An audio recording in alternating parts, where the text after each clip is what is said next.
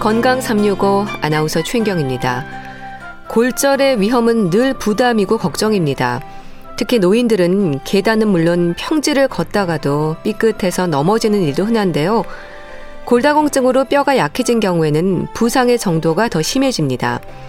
뼈 조직이 엉성해지는 골다공증 환자들의 일상, 조심할 부분들이 많은데요.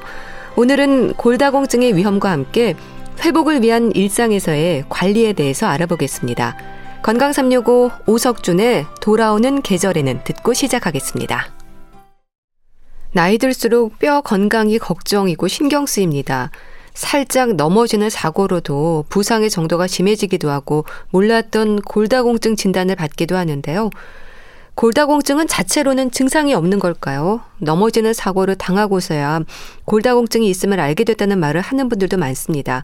경희대 한방병원 황덕상 교수와 함께 합니다. 교수님 안녕하세요. 네, 안녕하세요. 이 골다공증으로 보행에 장애를 겪는 분들도 많으시죠? 네, 실제로 이제 뭐 노인분들이 보행 장애 뭐 많은 원인들이 어 주로 이제 골다공증이 메인으로 되는 거는 아니고요. 보통 이제 흔하게는 뭐 뇌졸중이나 또는 뭐 관절염이나 뭐 퇴행성 뇌질환이나 뭐 척추증 이런 것들이 있는데 문제는 이제 골다공증 때문에 보행 장애 있다는 분들은 골다공증 자체보다는 골다공증으로 인한 골절이 문제가 되시는 분들이 많습니다. 네. 지금 말씀하신 것처럼 골다공증에는 자체 증상보다는 골절이 좀 심하게 오거나 그랬을 때 주로 이제 고관절이나 이런 부분들 대퇴골두 이런 부분들이 많이 골절이 오기 때문에 그런 경우는 뭐 보행이 좀 어려운 분들도 많이 있습니다. 네. 이 골다공증이 뼈에 구멍이 생긴다는 거잖아요. 이유가 뭡니까? 그렇죠. 아무래도 우리가 뼈가 어 우리가 보기에는 그냥 어떻게 보면 딱딱한 그런 뭐 돌과 같은 그런 조직이라고 생각할 수도 있지만 실제로 뼈도 우리 몸에서 활발하게 변화하는 살아있는 조직입니다. 네. 결국 이제 우리 몸에서 뭐 조골세포라고 해서 새로운 뼈를 계속 만들어주는 세포도 있고 또 이제 파골세포라 그래서 또 이제 좀 어, 뼈의 일부분을 부숴버리는 그런 세포 목표들이 있는데 이런 것들이 계속 만들기도 하고 또 이제 쓸모없는 노하우된 것들은 부시기도 하면서 한 3에서 6개월 정도 주기로 해서 골 조직이 점점 새로운 것으로 바뀌어 나가는 것이 사실 우리의 정상적인 그런 뼈의 생리적인 건데 네. 만약에 이제 그런 것들이 뭐 어떠한 문제로 인해서 어 만드는 것보다 부서지는 것들이 더 활발하게 이루어질 때는 그 진짜 그 뼈 속이 이제 구멍이 생기고 그 그런 것처럼 물렁해지고 부서지기 쉬운 상태가 되는 그런 상태가 골다공증 말 그대로 뼈에 구멍이 생겼다라고 하는 병명이 됩니다. 예. 그럼 나이 들수록 이렇게 자연스럽게 뼈가 약해지는 건 인정을 해야 하는 부분인가요? 그렇죠. 아무래도 우리가 골다공증을 보통 이제 판단을 할 때 뭐 우리 엑스레이를 찍거나 해서 뭐 티스코라고 비교를 하는데 그 티스코가 20대의 나의 뼈나 상태에 비교해서 어떻게 보면 이제 비교해서 골다공증이 어느 정도 진행됐는지를 확인을 하게 됩니다. 네. 결국은 이제 20대가 가장 건강한 뼈의 그런 밀도가 되는 거고 이제 점점점 줄어들어서 이제 뼈의 그런 그 조직 치밀도들은 점점 줄어들게 되는데 보통 이제 50세 이상이 되면은 이제 골 다공증은 뭐 한 22% 정도 그리고 이제 골 감소증이라 그래서 골 다공증까지는 안 가고 조금 이제 그 전 단계라고 보시는 골 감소증도 뭐 한 47.9%라는 그런 연구 결과가 있는데요. 결국 이제 또 골 다공증으로 인한 골절의 발생률도 보면은 50세가 넘어가면 매년 4%씩 계속 증가한다고도 볼 수 있습니다. 네. 결국은 우리가 50세 기준들 보통 이제 일반적인 폐경기 여성들의 나이들 지나가 면서는 골다공증이 좀 더 급속도로 심해지고 그것으로 인한 여러 가지 문제들이 더 많이 생기는 것을 뭐 여러 가지 연구나 뭐 데이터나 이런 것들을 보면 확인할 수 있습니다. 네. 이 골절의 위험을 높이는 게 골다공증인데요. 골 소실로 인한 위험인 거지 않습니까? 네. 이 뼈가 약해지는 건 단시간에 진행이 된다기보다는 서서히 조금씩 약해지는 거겠죠.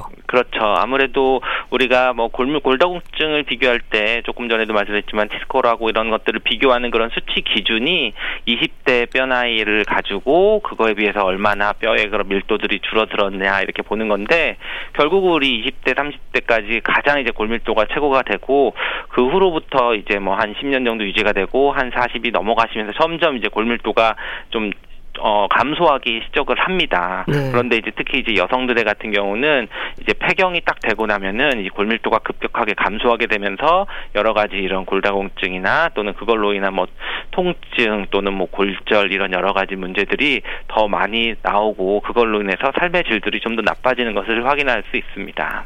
이 골다공증은 자체로는 증상이 없다고 들었습니다.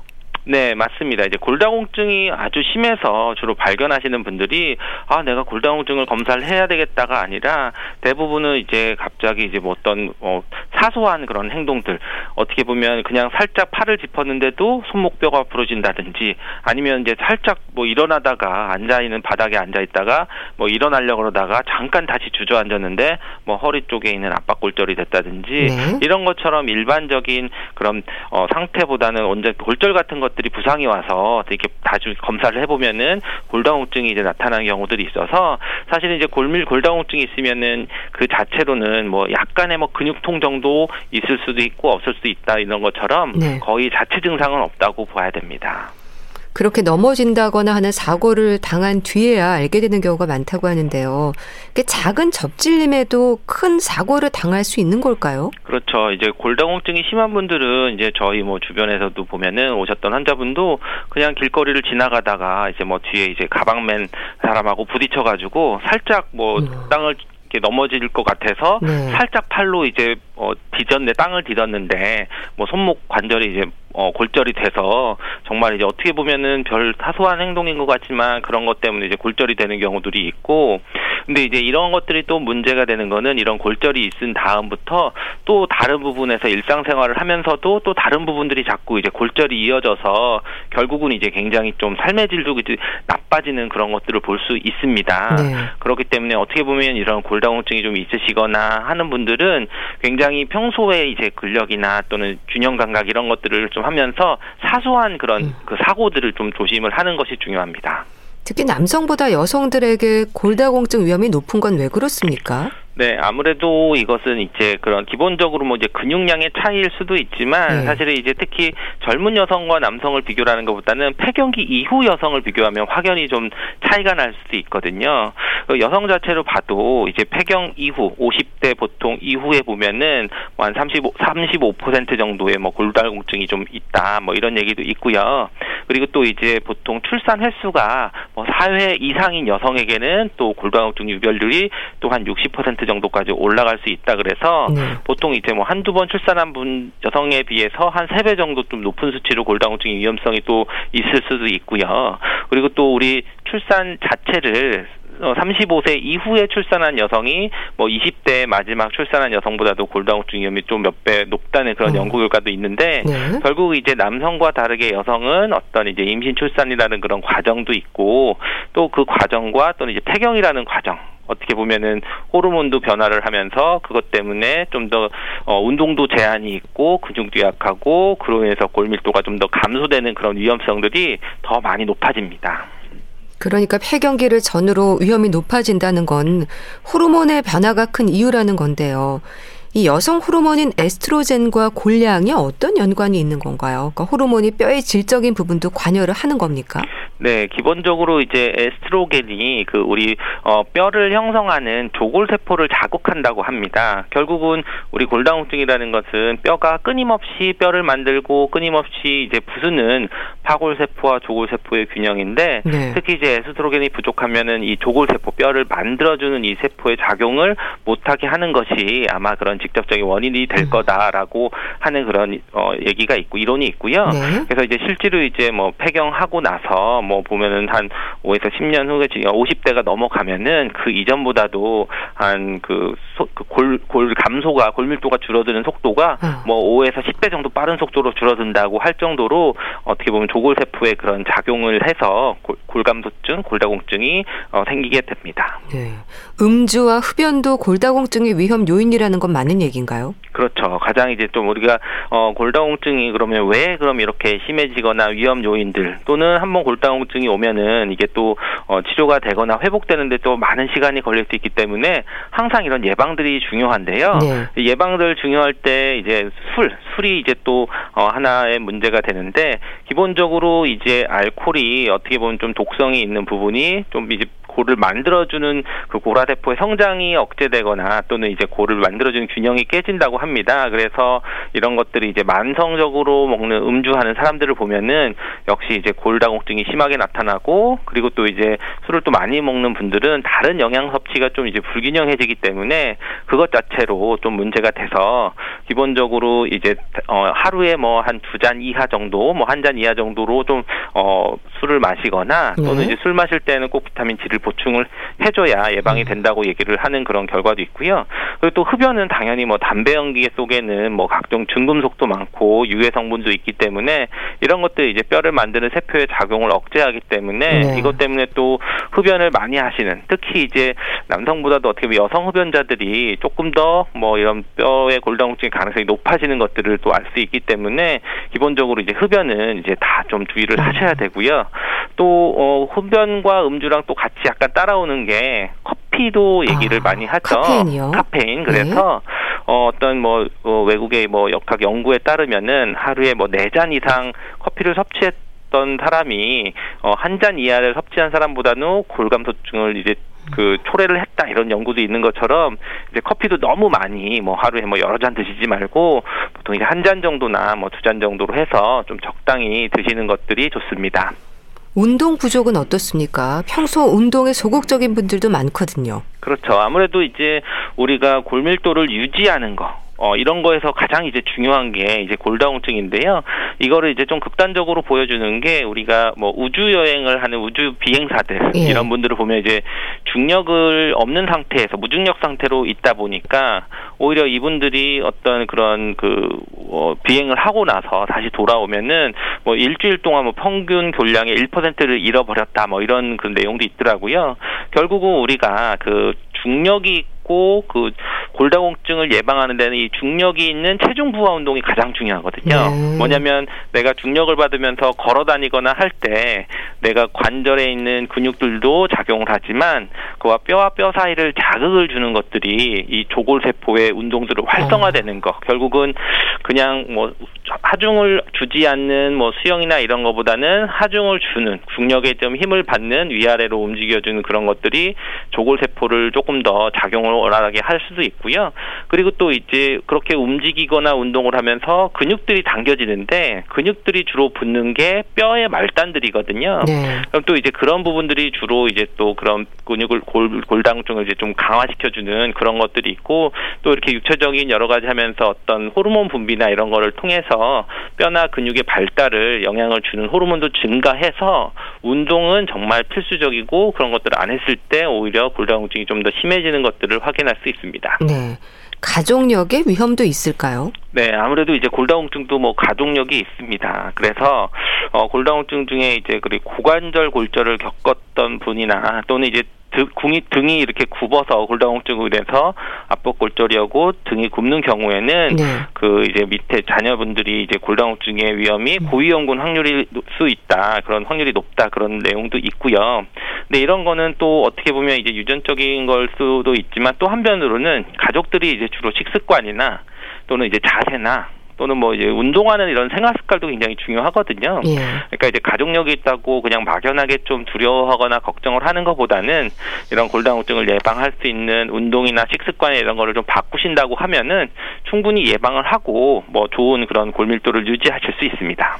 또 갑상선 질환과 같은 다른 질환으로도 이 골다공증의 위험은 높아질 수 있다는 말도 있습니다. 연관이 있을까요? 네, 뭐 우리가 한 연구에서는 이제 폐경기에서 갑상선 자극 호르몬 억제법을 이제 사용을 하면은 뭐 골밀도 감소를 해서 골다공증의 위험이 증가할 수 있다 그런 연구 결과도 있는데요. 네. 결국은 이제 이러한 뭐 갑상선 호르, 자극 호르몬 억제 요법이나 이런 것들은 이제 갑상선 암 수술 받은 여성들이 좀 받거나 이제 그러는 분들이 관여하기 때문에 이럴 때에는 이제 이런 치료를 좀 받아야 되거나 하시 하실 때는 골다공증 예방에 조금 주의를 하셔야 되고 네. 그 외에도 뭐 스테로이드 제제 약물들이나 이제 다른 그런 골밀도로 영향을 주는 약물을 드실 때는 항상 좀 골밀도를 유지하기 위해서 노력을 하셔야 됩니다. 네. 이 골절 위험이 다리에만 제한되는 건 아닌 거죠. 뭐 고관절이나 손목 골절도 흔한데 이런 부분도 골다공증으로 인해서 부상의 정도가 심해진다거나 하는 겁니까? 그렇죠. 아무래도 우리가 제일 이제 그 큰 문제는 이제 고관절에 있는 대퇴골두가 이제 골절이 되는 게 아무래도 이제 정말 삶의 질이 나쁘고 또 보통 또 연세 드신 분들이 고 고관절이 어 골절이 되면은 뭐 수술을 받기도 어렵고 또 수술을 받는다고 해도 거동이 불편하다 보니까 뭐 폐렴이나 또는 뭐 욕창이나 또 그래서 이제 사실 사망률이 좀 이제 올라가십니다. 그래서 한 10에서 20% 1년 안에 사망할 수도 있다. 뭐 이런 것처럼 고관절이 이제 가장 좀 큰 영향을 미치기 때문에 좀 문제가 많이 되고 관심이 되는데요. 네. 그렇지만 흔하게는 또 이렇게 뭐 손발에 딛거나 아니면 척추 쪽을 주저앉았는데 척추가 이제 압박 골절이 된다든지 하는 것처럼 그 모든 전신에 있는 뼈들이 뭐 사소한 행동에 의해서 다 골절이 될 수 있기 때문에 그런 것들은 이제 그런 부위 자체에 있는 골절도 문제지만 또 이제 2차적으로 내가 손이 뭔가 불편하니까 또 행동할 때 뭔가 부자연스러워서 또 다시 넘어지거나 해서 또 다른 부분이 골절이 음. 되거나 이런 식으로 여러 가지 연관이 되는 그런 문제들이 있을 수 있기 때문에 네. 사소한 골절이라고 해서 그냥 뭐 쉽게 넘어가시면 안 되고 꼭 치료를 잘 받으시고 생활 개선을 하셔야 됩니다. 허리가 좀 구부정해지는 건 어떨까요? 그뼈 건강을 생각하면 허리의 변화도 골다공증과 연관이 있다는 생각을 하게 되는데요. 그렇죠. 아무래도 이제 우리가 단순히 이제 구부정한 거는 뭐 이제 복근이 좀 약해졌다든지 그럴 수도 있지만 이제 아주 이제 허리가 이제 굽는 거는 척추 압박 골절 있죠. 그러니까 골다공증 척추 자체가 골밀도가 약해져서 우리가 딱 주저앉으면서 넘어졌는데 이제 척추가 한쪽이 눌려지면서 척추뼈가 이제 뭐 사각형이라고 하는 모양을 가지고 있는데 그게 이제 찌그러지면서 어떻게 보면 주저앉으면은 그 주저앉은 쪽으로 이제 허리가 굽게 되는 거죠. 네. 그럴 때는 사실은 이제 여러 가지 그 허리도 굽고 그런 것 때문에 뭐 그 압박이 된다든지 여러 가지 호흡도 좀좀 약해지고 음. 또 그러면서 후유증과 관련돼서 여러 가지 그런 사망 위험들 올라간다든지 네. 이런 문제들이 생길 수 있습니다. 그리고 심한 재채기나 기침을 하다가도요, 척추 건강에 문제가 생길 수 있다고 하던데, 이 골다공증으로 뼈가 약해진 노인들에게 생길 수 있는 겁니까?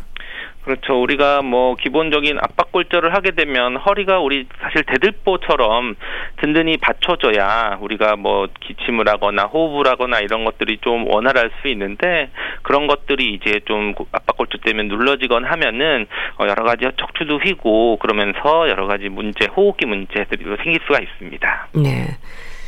이 골절이라는 말 앞에 골다공증성 골절이라는 전제가 붙는 경우도 있는데요. 이건 또 차이가 있는 건가요? 그냥 일반적인 골절은 어떻게 보면 이제 외상이나 이렇게 해서 딱 부러지는 거가 되는데 이제 골다공증성이라고 하는 그렇게 뭐 부서질 정도는 아닌데 이제 부서지는 경우들이 많이 있죠. 네. 그러다 보니까 이제 뭐 단순 이제 엑스레이 검사상을 해서 뭐 골절이라기보다는 기본적으로 골 밀도를 올릴 수 있는 추가적인 그런 치료를 하거나 약을 복용하시거나 하는 것들이 차이가 있습니다. 네. 이 골다공증으로 인한 골절에 있어서 또 척추나 고관절 골절의 위험이 더 크지 않을까 싶은데 어떻습니까?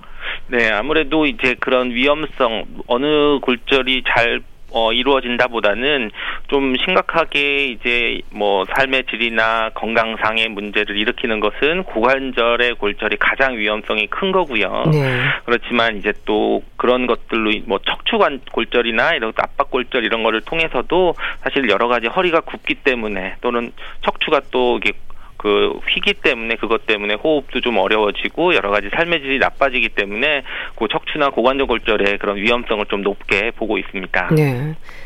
사실 이 골다공증으로 인한 부상은요, 단시간에 치료가 되는 게 아니지 않을까 싶은데, 그런 만큼 재활의 시간이 또 중요할 것 같습니다. 어떻습니까? 네, 아무래도 우리가 어, 골다공증이 아니고 그냥 뭐 다른 외상으로 인한 골절들이라고 하면은 그냥 물론 심한 경우는 이제 수술을 하겠지만 어떻게 보면 자연스럽게 뼈가 회복되는 뼈가 만들어지는 세포들도 원활하기 때문에 뭐 일정 기간 시간 뭐 한 달 이내에서 좀 많이 치료가 잘 되고 회복이 될 수 있다고 보면은 물론 골절 양상에 따른 다르긴 하지만 네. 이런 골다공증은 그것 자체가 이제 파골 세포 조골 세포 뼈를 만들어지는 능력도 좀 부족하고 그리고 또 이제 영양이 불 순해서 또 올 수도 있기 때문에 기본적으로 이런 골절 치료와 음. 더불어서 또 이런 칼슘이나 또는 뭐 비타민 D라든지 또는 뭐 다른 약물이라든지 네. 이런 보조적인 치료까지도 같이 고려를 하시고 장기적으로 근력을 강화하는 그런 재활의 시관이 굉장히 중요하고 삶의 질에 그런 영향을 미칩니다. 그래서 또 침 치료를 꾸준히 받는 분들도 많던데요. 침 치료가 주는 효과로는 어떤 부분을 기대할 수 있을까요? 네, 아무래도 이제 골다공증으로 오셔서 뭐 골절이 있거나 또는 뭐 다른 부분에 이제 통증들을 많이 유발을 하는 것들에 대해서 어 이제 침 치료가 효과가 있는데요. 네. 물론 이제 침에서는 단순히 이제 우리 침을 있지만 또 어 어떤 연구에서 이제 약침 치료를 했을 때 오히려 좀 이제 뼈를 재생해 주는 그런 그 효과가 또 있는 그런 약침도 있기 때문에 네. 이런 것들을 그 증상에 맞춰서 뭐 골다공증 자체를 치료하는 것도 있지만 그걸로 인한 어떤 통증을 좀 개선을 시키고 그리고 좀 더 몸을 좀 회복되는데 도움이 될 수 있는 방법으로 침 치료도 같이 병행할 수 있습니다. 또 부항이나 뜸과 같은 치료도 있잖아요. 이런 부분들도 도움이 될까요? 어, 아무래도 이제 부항이나 뜸은 어떻게 보면 이제 뼈 자체보다는 뼈 주변에 있는 이제 근육들을 이완시켜 주거나 혈류 순환들을 좀 개선을 시킬 수 있기 때문에 네. 그것 또한 마찬가지로 통증이 있거나 했을 때 그냥 단순히 이제 다른 치료도 더불어서 같이 이제 병행할 수 있는 그런 치료로 활용할 수 있습니다. 뼈에 좋다는 음식은 어떻습니까? 이 골다공증 위험이 없는 건강한 상태에서는 도움이 되지만 이미 골다공증인 상태에서는 멸치를 비롯해서 이 뼈에 좋다는 칼슘 섭취도 도움이 안 된다는 말도 하거든요. 네, 물론 뭐 골다공증이 왜 왔느냐 원인에 따라서는 뭐 이제 칼슘 섭취가 원인이 되느냐 아니냐 얘기를 할 수 있지만 기본적으로 이제 가장 골밀도가 좀 낮은 골다공증이신 분들은 칼슘 섭취가 가장 이제 우선이 음. 되겠죠. 네. 그렇지만 이제 칼슘을만 많이 먹는다고 했을 때 내가 그거를 잘 섭취하고 흡수할 수 있느냐 이런 문제들이 있기 때문에 비타민 D를 좀 보조제를 좀 같이 쓴다든지 또는 이제 햇볕을 좀 쬐면서 운동을 좀 많이 한다든지 그리고 또 이제 골다공증의 위험 이 있는 뭐 카페인이나 음주, 흡연 이런 부분들을 좀 제한을 하면서 결국은 이제 어 중력 부하 그 유산소 운동 좀 하중을 주면서 운동하는 것들을 같이 하셔야 되는데 네. 결국은 단순히 골다공증이라는 것이 한 가지 뭐 음식이나 뭐 약이나 뭐 또는 영양제로 해결이 되는 게 아니라 전반적인 생활에 있어서 골다공증을 예방하는 쪽으로 노력을 해야 됩니다. 네. 또 나이 들수록 체중 관리를 잘해야 한다고 하는데요. 비만을 경계하는 것만큼이나 저체중의 위험에도 신경을 써야 한다고 들었습니다. 그런가요? 네, 기본적으로는 이제 폐경기 여성들이 보면은 어, 어떻게 보면 살짝 과체중이신 분들이 오히려 골다공증이나 골밀도가 훨씬 그 적은 골 감소증이 적은 물을 확인할 수 있거든요. 네. 결국은 우리 몸에서 지방이라는 게 무조건 나쁜 것은 아니고 어느 정도 호르몬을 만드는 원료도 되고 또 말초 지방에서 약간 여성 호르몬을 만들 수도 있습니다. 그리고 이제 그 골다공증 관점에서 보면은 오히려 너무 많은 저체중은 오히려 골밀도에 좀 나쁜 영향을 연관성이 있기 때문에 네. 기본적인 먹고 섭취하는 영양 부분들을 개선하는 것과 마찬가지로 어느 정도 체중들을 좀 유지를 해주는 게 그게 아주 고도 비만이나 이런 거는 안 되지만 약간 과체중 정도까지는 골다공증을 위해서는 뭐 괜찮다고 볼 수 있습니다. 네.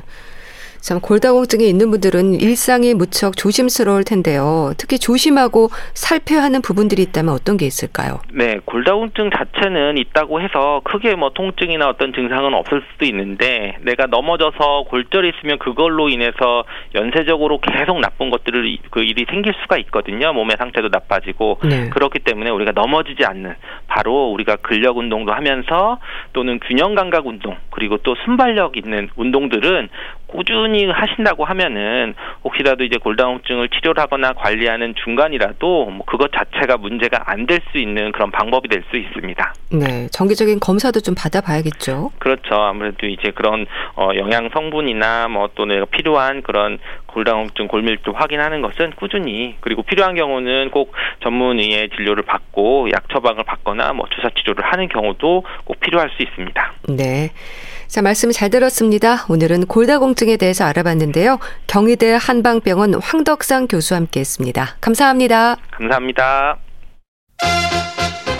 KBS 라디오 건강 365 함께하고 계신데요. 정수라의 환희 듣고 다시 오겠습니다.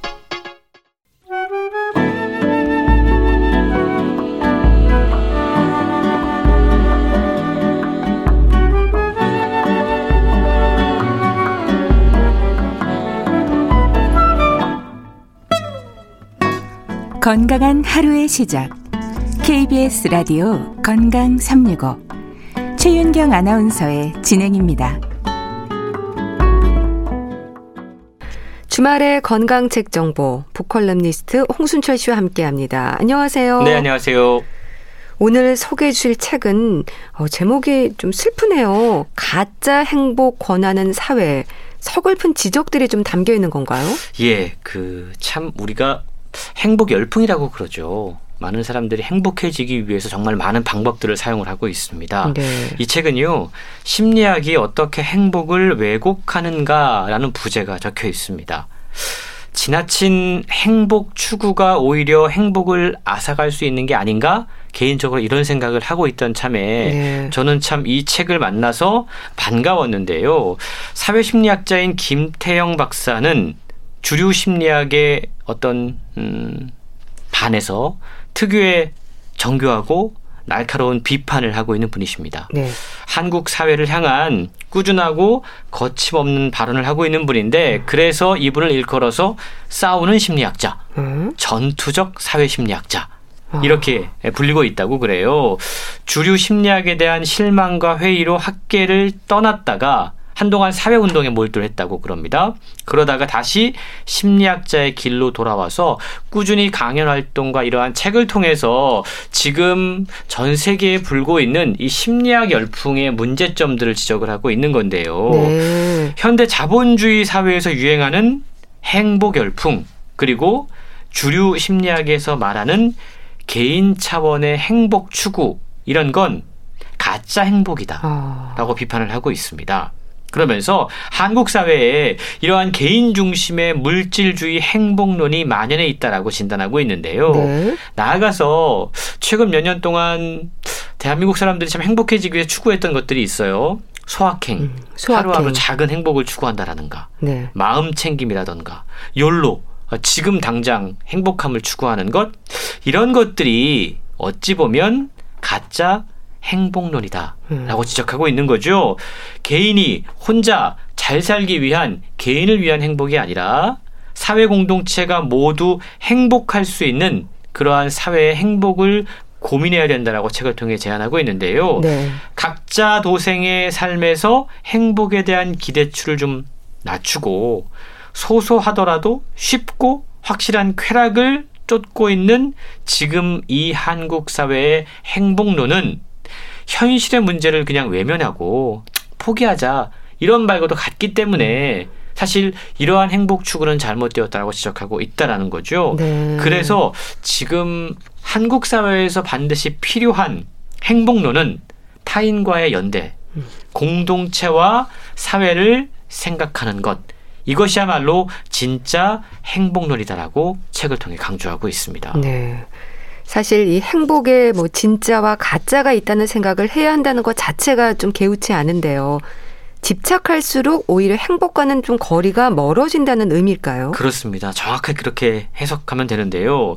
이 가짜 행복 권하는 사회 이 책은 여러모로 2018년에 출간됐던 가짜 자존감 권하는 사회 의 후속작이라고 이야기할 수 있습니다. 네. 마찬가지로 김태영 씨가 쓴 책인데요.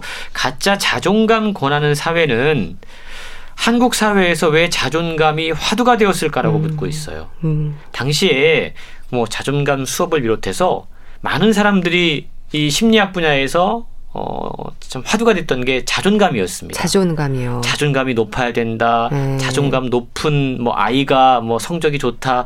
참 자존감 이야기를 많이 했는데 대다수의 한국인들이 자존감 바닥의 상태로 살고 있는 게 현실인데 왜 우린 그렇게 자존감에 집착하고 있을까라고 당시에 책을 통해 물었던 거죠. 네. 우리의 아이들은 유년기부터 사교육에 시달리고 10대 청소년들은 입시를 인생 목표로 강요당하고 청년들은 취업에 성공하지 못하면 실패자로 낙인 찍히고 중장년들은 힘들게 가족을 부양했는데 은퇴 이후에 무능력자로 예 될까봐 두려워하고 있고 예. 노인들은 안정된 노후를 보장받지 못하는 게 우리 사회의 현실이라는 겁니다. 이렇게 모두가 어찌 보면 자존감 바닥의 상태에 있는데 개인의 노력을 통해서 자존감을 높여라 라고 하는 주문은 어찌 보면 사회의 책임을 방치하는 주문일 수 있다라는 거죠. 예. 자존감 부족이 문제라면 개인들에게 자존감을 올리기 위해서 노력을 해라 라고 하는 주문도 필요하지만 왜 한국에 살고 있는 사람들의 자존감이 바닥인지 아, 마음이 건강하지 않은지 그 이유가 네. 개인적인 이유가 아닌 사회적인 문제일 수도 있기 때문에 그 부분에 대해서도 우리 사회가 무언가를 바꾸려는 시도를 해야 된다라고 가짜 자존감 권하는 사회라는 책에서도 예 주장을 했던 겁니다. 참 마음 건강 요즘 특히 많은 관심을 갖게 되는데요. 그렇게 마음이 건강하지 않은 이유가 개인적인 이유보다 사회적인 이유 때문일 수도 있다. 이런 연구들도 많지 않나요? 최근 들어서 그러한 연구들이 많이 나오고 있습니다. 사실 뭐 부모와 자식 사이의 갈등이라든가 남성과 여성의 문제라든가 또 세대 간의 갈등이라든가 어찌 보면 대한민국 사회가 지금 여러 가지 이 갈등과 혐오 때문에 몸살을 앓고 있는 걸 확인할 수가 있거든요. 네. 뭐 온라인 상에도 보면 혐오 댓글이라던가 이런 것들이 사람들을 얼마나 아프게 하는지 상처를 주고 있는지 확인할 수가 있어요. 예. 그러니까 이러한 게 우리의 지금 현실이다라고 책은 지적하고 있는 거예요. 존중 받아 본 적이 없는 사람은 자신을 비롯해서 타인을 존중할 줄 모른다. 되게 뼈 아픈 말이거든요. 그렇네요. 사실 사랑 받아본 사람이 누군가에게 사랑할 수 있습니다. 네. 이 마찬가지인데요. 행복을 경험한 사람이 누군가에게 행복을 전할 수 있다라는 거죠. 그런데 지금 대한민국의 현실은 개인들에게 자존감을 높여라, 행복을 추구해라 강요하고 있진 않은지.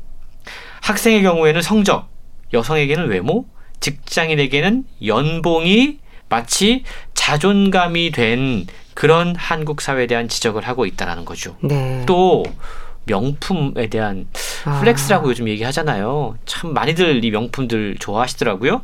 또 정말 좋은 차, 네. 학력, 지위, 명예 이런 것들이 자기를 표현하기 위한 자존감의 음. 도구로 간주되고 있지 않은지 이 책은 지금 대한민국 사회의 가치 평가의 기준이 그리고 네. 소위 말하는 주류 심리학이 우리에게 요구하고 있는 것이 무엇인지를 냉정하게 되돌아봐야 봐야 된다라고 이야기를 하고 있습니다.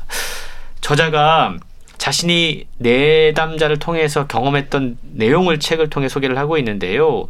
어린 시절에 깊은 상처를 갖고 있던 내담자가 있었다고 그래요. 네. 그리고 그분과의 상담을 통해서 겨우 자신을 사랑하고 그리고 존중하는 방법을 깨달았다고 그럽니다. 아. 스스로 깨달은 거죠. 예. 그런데 아 나 이제 그렇게 살아야지라고 생각하고 상담실에서 나왔는데 네. 그를 맞이하는 건 예, 여전히 그를 향한 혐오, 아. 그를 향한 무시 이런 것들이라면 과연 진정한 치료가 가능한 것인가? 가족과 친척, 친구들이 여전히 취직하지 못한 그를 비난하고 알바생이라는 이유 때문에 그를 무시한다면 네. 그는 과연 진정한 치료가 가능한 것인가? 라고 질문하고 있는 겁니다. 그렇군요.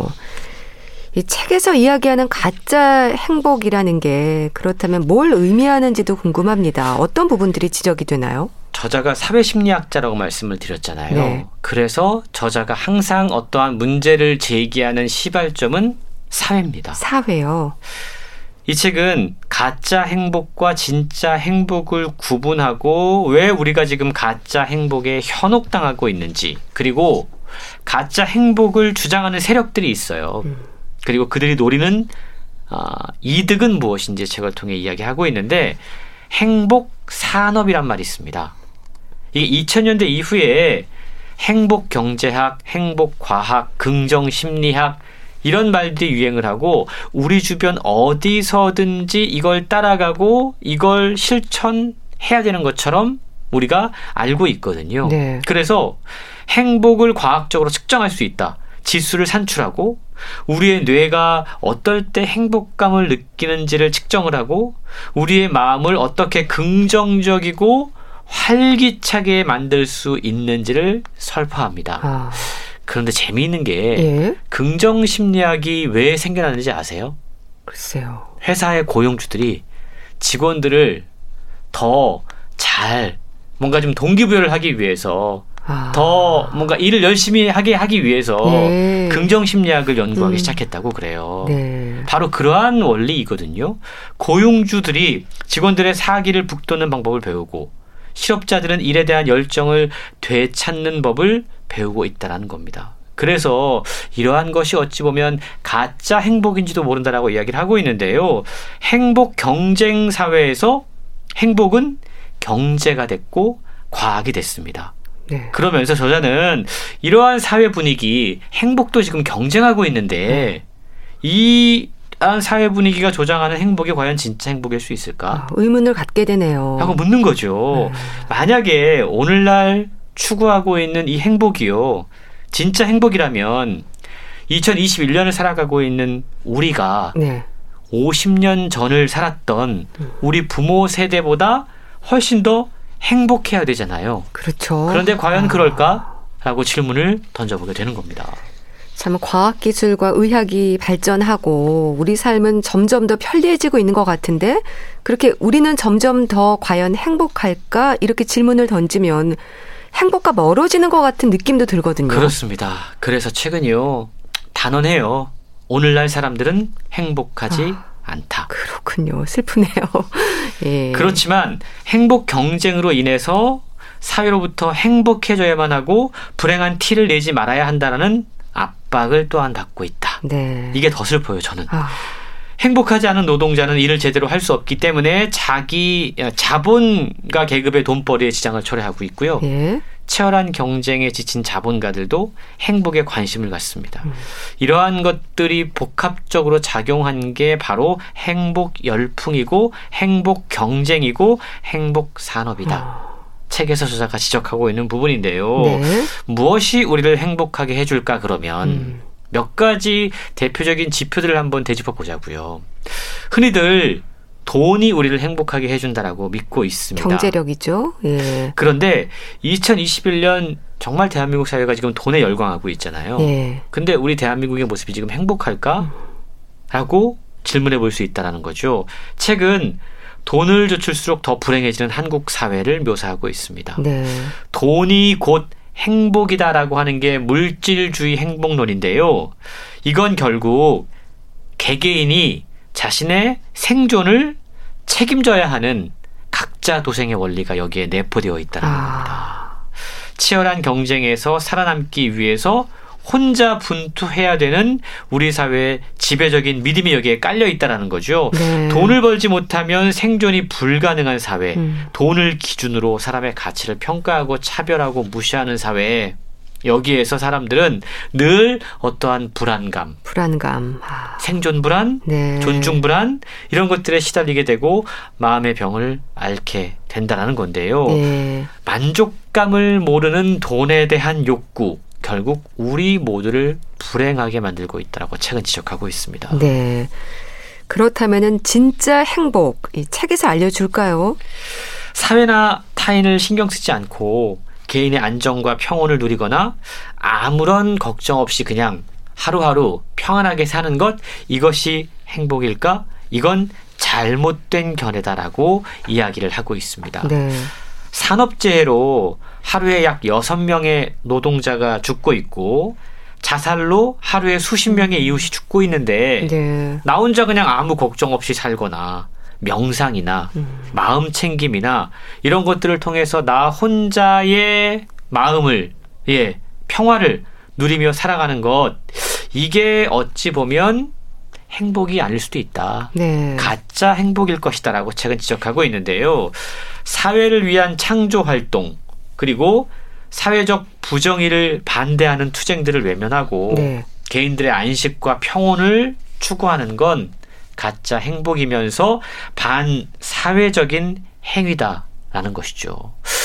책이 결국 하고 싶었던 이야기는 이거인 것 같아요. 네. 라틴어 가운데 음. 시 발레스 베네 발레오란 말이 있습니다.